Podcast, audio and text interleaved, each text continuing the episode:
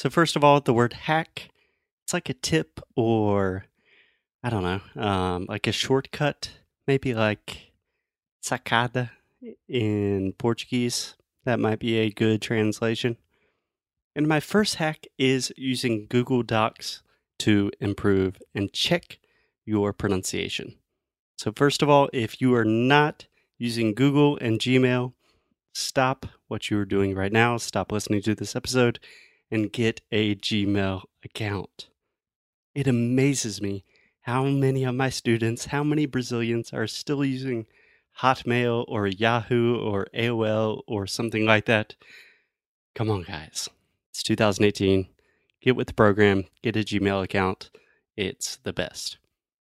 So here we go. If you have a Gmail account, this means that you have access to Google Docs, Google Documents, which is more or less for the uninitiated. It's pretty much like Microsoft Word, except a million times better because you can collaborate with people in real time. You can share things.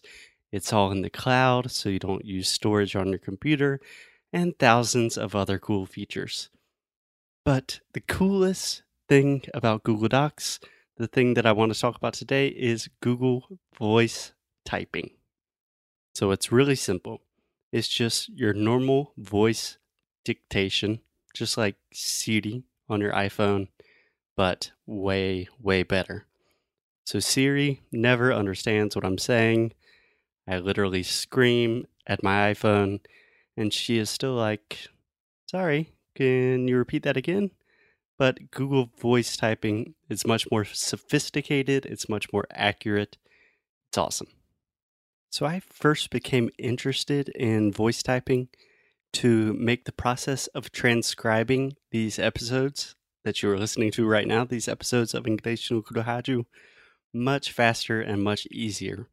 But then, then I realized voice typing is also super useful for practicing language and especially for training pronunciation, which we are super passionate about here at English no Kuru. So here's what you do you open a Google document, then you click on Tools, and then you click on Voice Typing. Pretty easy, okay? Next step, you put on a podcast or a YouTube video or anything that you want to watch on your phone or listen to on your phone, and you use headphones while you are listening. Then, when you are listening to the audio or video, just repeat out loud in voz alta at the same time. So, for example, what I do is I listen to a podcast in Portuguese. By the way, my favorite Brazilian podcast is Projeto Humanos. And the episode starts, and the guy, the host, he says something like: Olá pessoal, seja bem-vindo a mais um episódio de Projeto Humanos, histórias reais de pessoas reais alguma coisa assim. And the words just magically appear in the document. So if you're having problems following the audio, you can slow down the audio. You can start at 50% of the speed and then continue to get faster and faster. You can slow down the speed with podcast or on YouTube, so that is not a problem. And that's it. It's really awesome. You can see your mistakes in real time you can see when you're really not understanding a word correctly.